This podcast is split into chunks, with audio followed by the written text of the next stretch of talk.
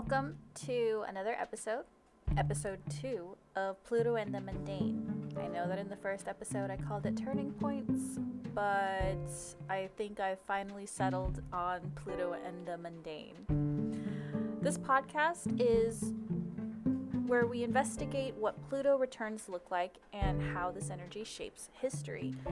Pluto only uh, takes about 250, 249 years technically to revolve around the sun once. So we know about um, Saturn returns, we know about Jupiter returns because they happen within our lifetime. So there's enough um, information that you can look at what this will look like for you as it happens to you.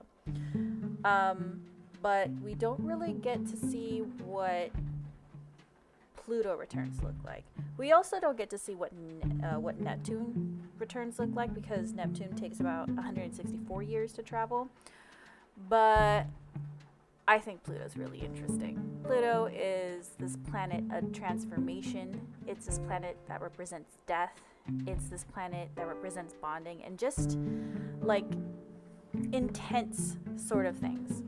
And like I did last time, I'd like to read from the. So this one, this is a description from Planets in Transit by Robert Hand. And this is how he described Pluto. The nature of Pluto is similar to that of the Hindu god Shiva, the creator and the destroyer. Pluto usually begins by breaking down a structure, then it creates a new one in its place. This entire cycle of death, destruction, and mm. renovation is accompanied by tremendous powers, for Pluto is not a mild or even a very subtle planetary influence. You can see its effects very clearly, ranging from machines breaking down and needing repair to full scale destruction or death. Decay at one level or another, followed by new life in its from its old typical plutonium process. So it's not a light planet, which is why I like looking at it. So for today, I want to look. Um, should probably also say my name is Augustina Cartagena, and I will be your guide in this investigation to satiate astrological curiosity. I will get the intro perfect one of these days. I won't get excited and get ahead of myself sometime at some point in the future. But here. For today, I'm looking at the Joseon dynasty. The Chosun dynasty began on July 7th of 1392 with king, uh, founded by King Yi Song-yi um, which replaced the previous Korean Empire, which was the Goryeo. And its capital was in um, what is known today as Seoul, but back then it was Hanyang, and it had a couple of other names too. The, these names for cities can just change. I mean, it is what it is. It's more about the place. The people stay, but the names might change. What's that song about? Uh, Istanbul, not Constantinople. The reason, um, the reason why I went with the Joseon dynasty is because I these Asian old Asian dynasties honestly had a lot of they just have a lot of records. It was like especially with Korea, the the people who were in charge were scholars. So they were expected to like write things down and they had like a whole f- system of historians as well. I don't know how common that is like in Japan or in China. I know China has extensive records as well for they also developed writing pretty early on and had it instituted. But Korea seems to be fairly unique, at least at this point. Like they legitimately had historians that would oversee major meetings and stuff. Not necessarily private meetings, but definitely for um, uh, state meetings and such.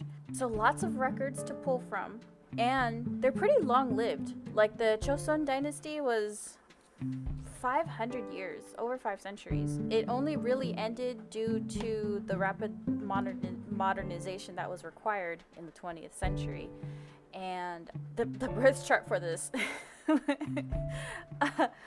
has, uh, if you are watching the stream, you can see, but the, the, the Joseon Dynasty natal chart had like three different planets in Taurus. That's that's very fixed energy right there. So it's there's not a whole lot of movement going on. pull more into the birth chart, actually.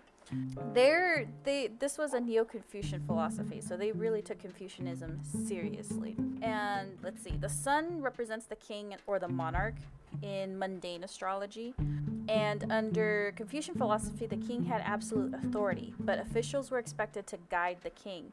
Natural disasters were thought to be due to the king's failing. So the sun, like I said, is the role of the monarch, but the sun is in Cancer in this. It's at 22 degrees and 52 minutes specifically, but you know, if you're happen to see the, the live stream, you can see it right there. And Cancer is about land, housing, opposition ruling power. So it's interesting that specifically officials were expected to guide the king. And if you're to believe the Korean dramas I've been watching, sometimes they were in the opposition of the king. But you know, they're not, they're not supposed to, so whatever. But let's let's be real. Power is messy, and nations are messy with power and shifting alliances and all these different things just so that they can have control over their lives and the people around them as much as possible. It's nuts. I don't I I like being a normal person is what I'm trying to say. Moon generally describes common people or the masses, and the sign of Aquarius describes lower houses of government. So I would read this as that the common people had access to local government to sort of settle, settle disputes or really like looked to local governments for um, settling these disputes. And I found something really interesting specifically about Joseon, Dyna- Chosun dynasty and the the um, court system. I'll read this right here. It's a short little paragraph. Uh, Chosun had an even more sophisticated system than the uh, the Goryeo dynasty did. I'll give you some context. I'll read these two paragraphs. So, Chosun had an even more sophisticated system in which civil and criminal cases were handled by local heads of administration, while the government of each province took care of the appellate cases in addition to the first instance trials for serious criminal cases. Royal secret investigators sometimes took charge of local trial, trials, serving as a sort of irregular court circuit. Citizens who lost an appellate case against a governor were able to appeal to the central government's Ministry of Justice. The ministry handled civil and criminal trials in addition to general legal affairs while acting as the final appeals court run on an agreement basis. Further, various government agencies carried out judicial functions. Saheonbu rectified false charges. Han Sengbu, city government of Seoul, took charge of trials relating to family or real estate registration, and Yu handled crimes of the royal family members or treason. This is different from what the Goryeo dynasty was doing, which was just like local clan head was in charge of settling disputes. So it was very more of a local thing, um, and then kind of like escalated depending on like the class of person you were. It kind of just went up. It's nice that it really does fit in with this whole of, uh, uh, Aquarius and Moon thing. All right, so in the birth chart, you also have Mercury in Leo. This to me indicates a, liter- a robust literary canon meant for pleasure and entertainment. And specifically, Leo energy is very much look at me energy.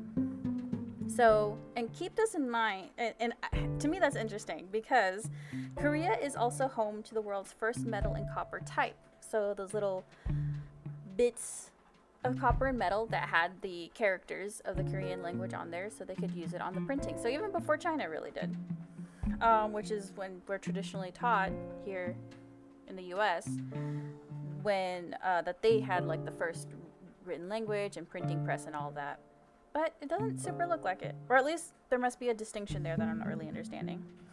Uh, Joseon also saw the development of the Korean alphabet, although they mostly use the Chinese alphabet to show education and class. So even though they, even though they had developed their own, uh, which is a huge accomplishment when it comes to nations, is to being able to develop your own alphabet.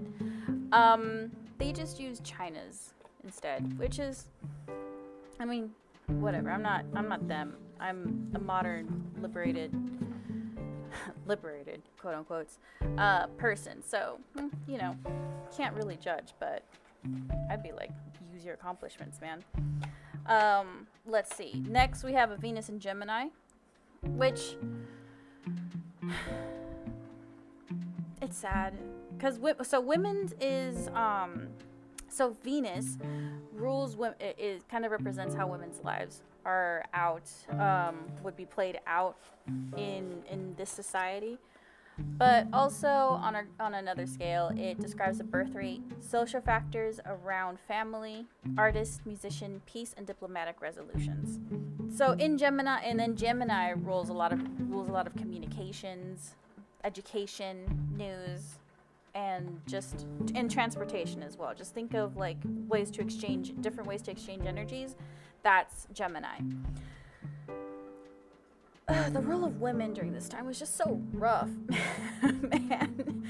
So, uh, uh, by to, to put it in perspective, by the end of the Joseon dynasty, they were con- women were considered nameless because if anyone spoke about them, it was as so and so's wife or so and so's sister or so and so's daughter. They themselves never had a name. That sucks. But to shift away from women's rights, which is something that I very care, very much care about as, you know, a woman.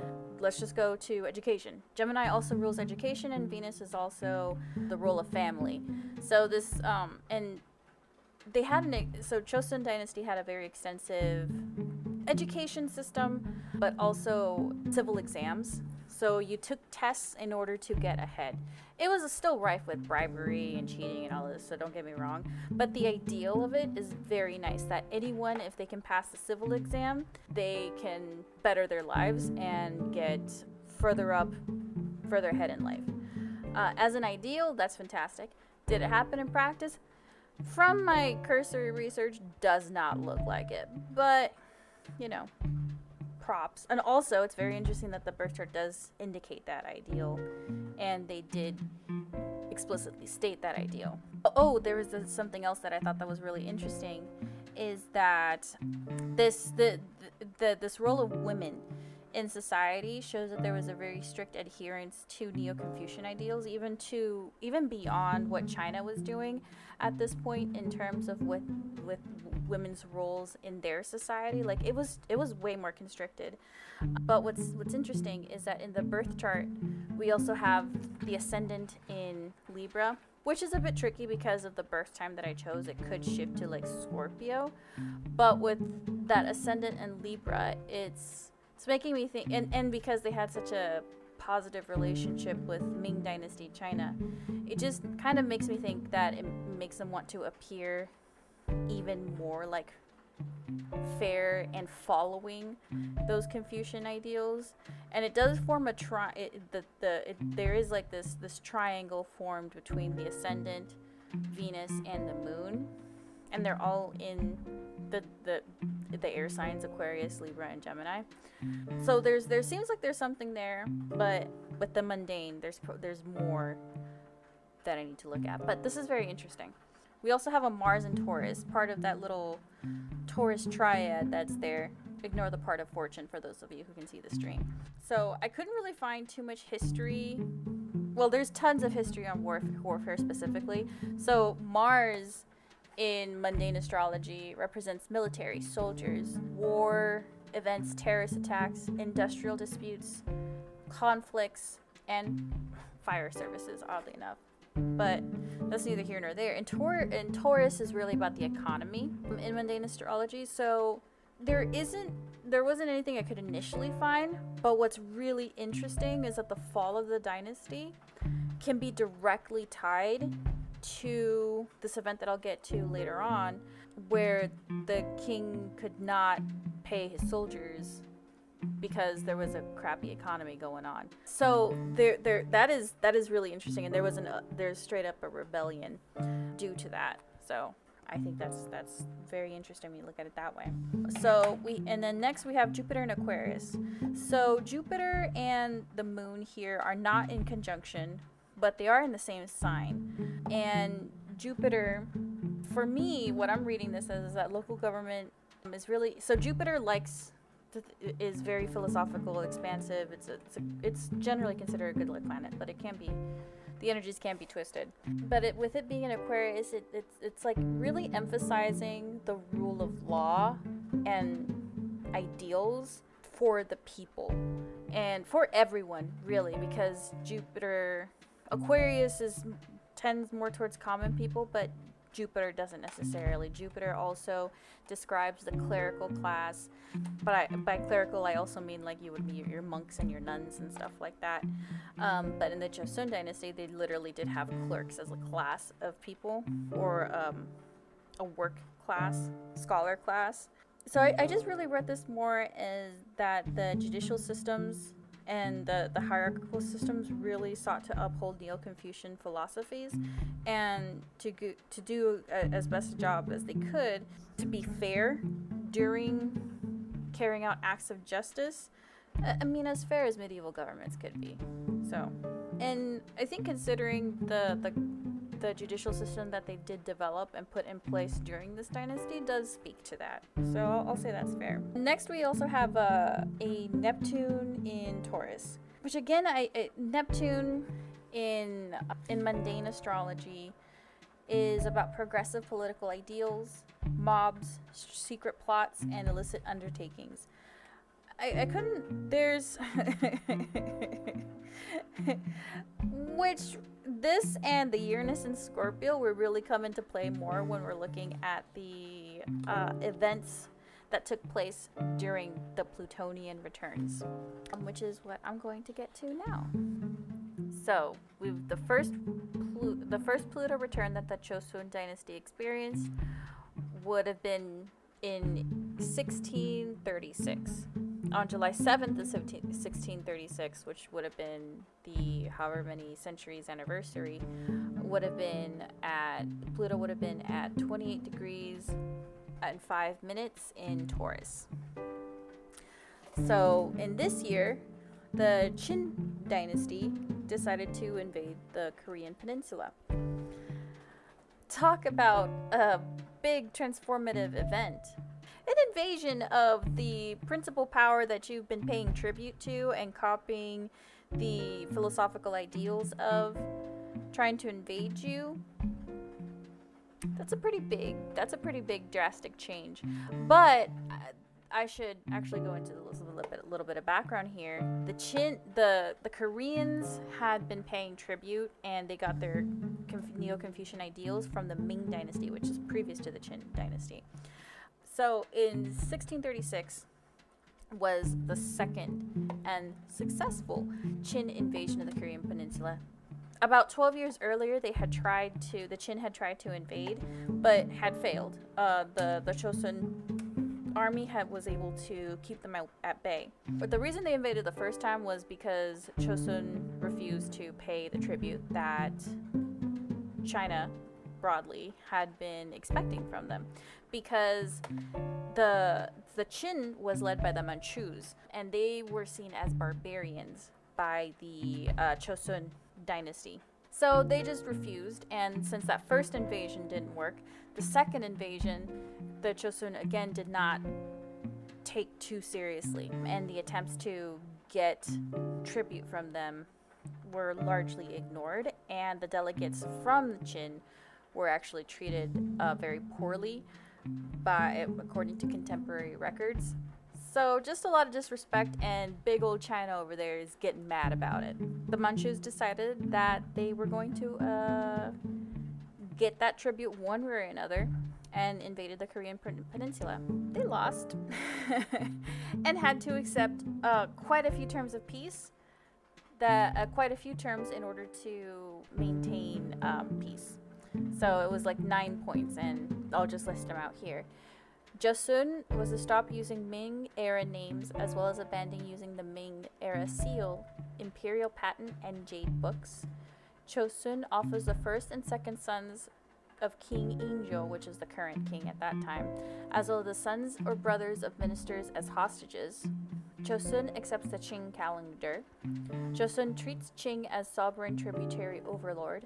Chosun sends troops and supplies to assist Qing in the war against the Ming. Ooh, that one. that one. That one must have hurt so bad for them because they really liked the Ming and now they had to assist in fighting against them. 6. Joseon offers warships for transporting of Qing soldiers. 7. The ministers of both Joseon and Qing become related in marriages. And 8. Joseon denies refugees from Qing territory.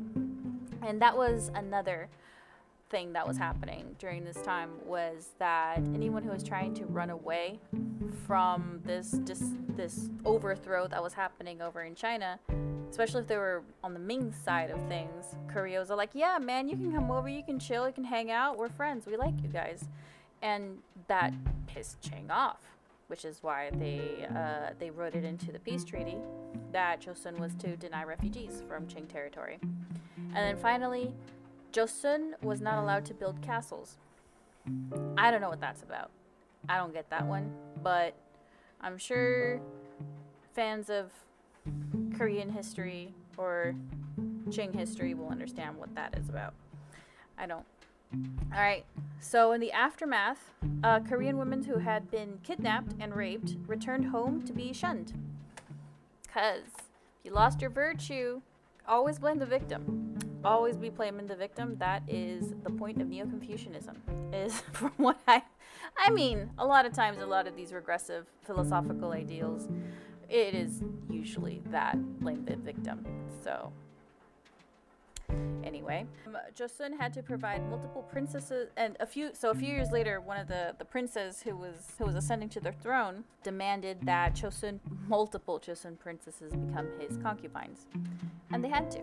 So during this time, if you were a common woman and you became someone's concubine, that was a step up, even though your kids were considered illegitimate. But for a princess to become a concubine, that's a major step down.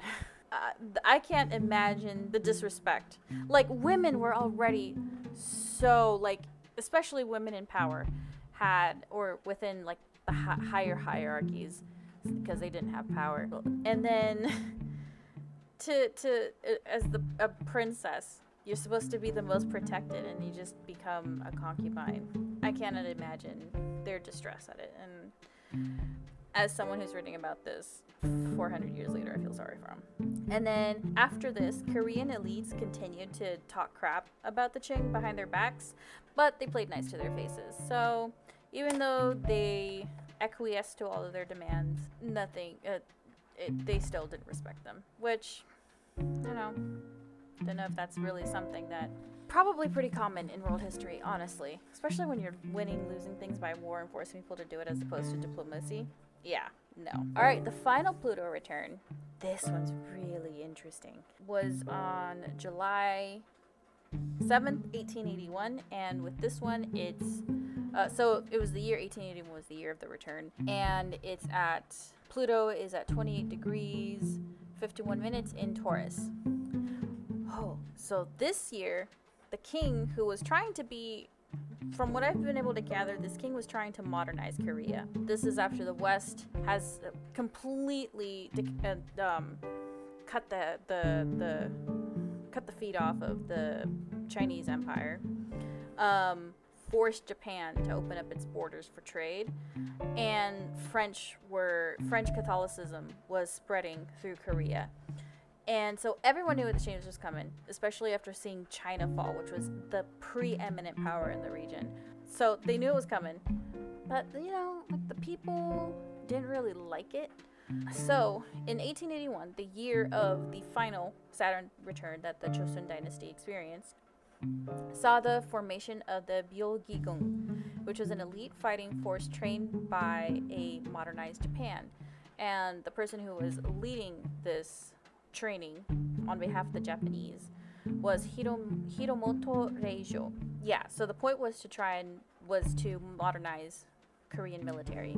The this new this Byeolgigun received better treatment than the old Korean army, and the Korean army had to have their pay suspended during this for like 13 months because there was economic hardship going on in the Korean peninsula during this time as well. So the king of Korea obviously uh, knew that you don't not pay your soldiers and he did make it so that more than a month's wages was available to them. Still, like more than a month's wages in return for 13 months of work is kind of shit, but it is what it is.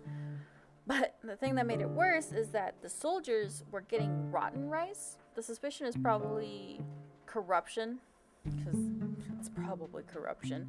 So that the, the people in charge of distributing the rice, they kept the clean, not rotten rice, and gave the soldiers the rotten rice.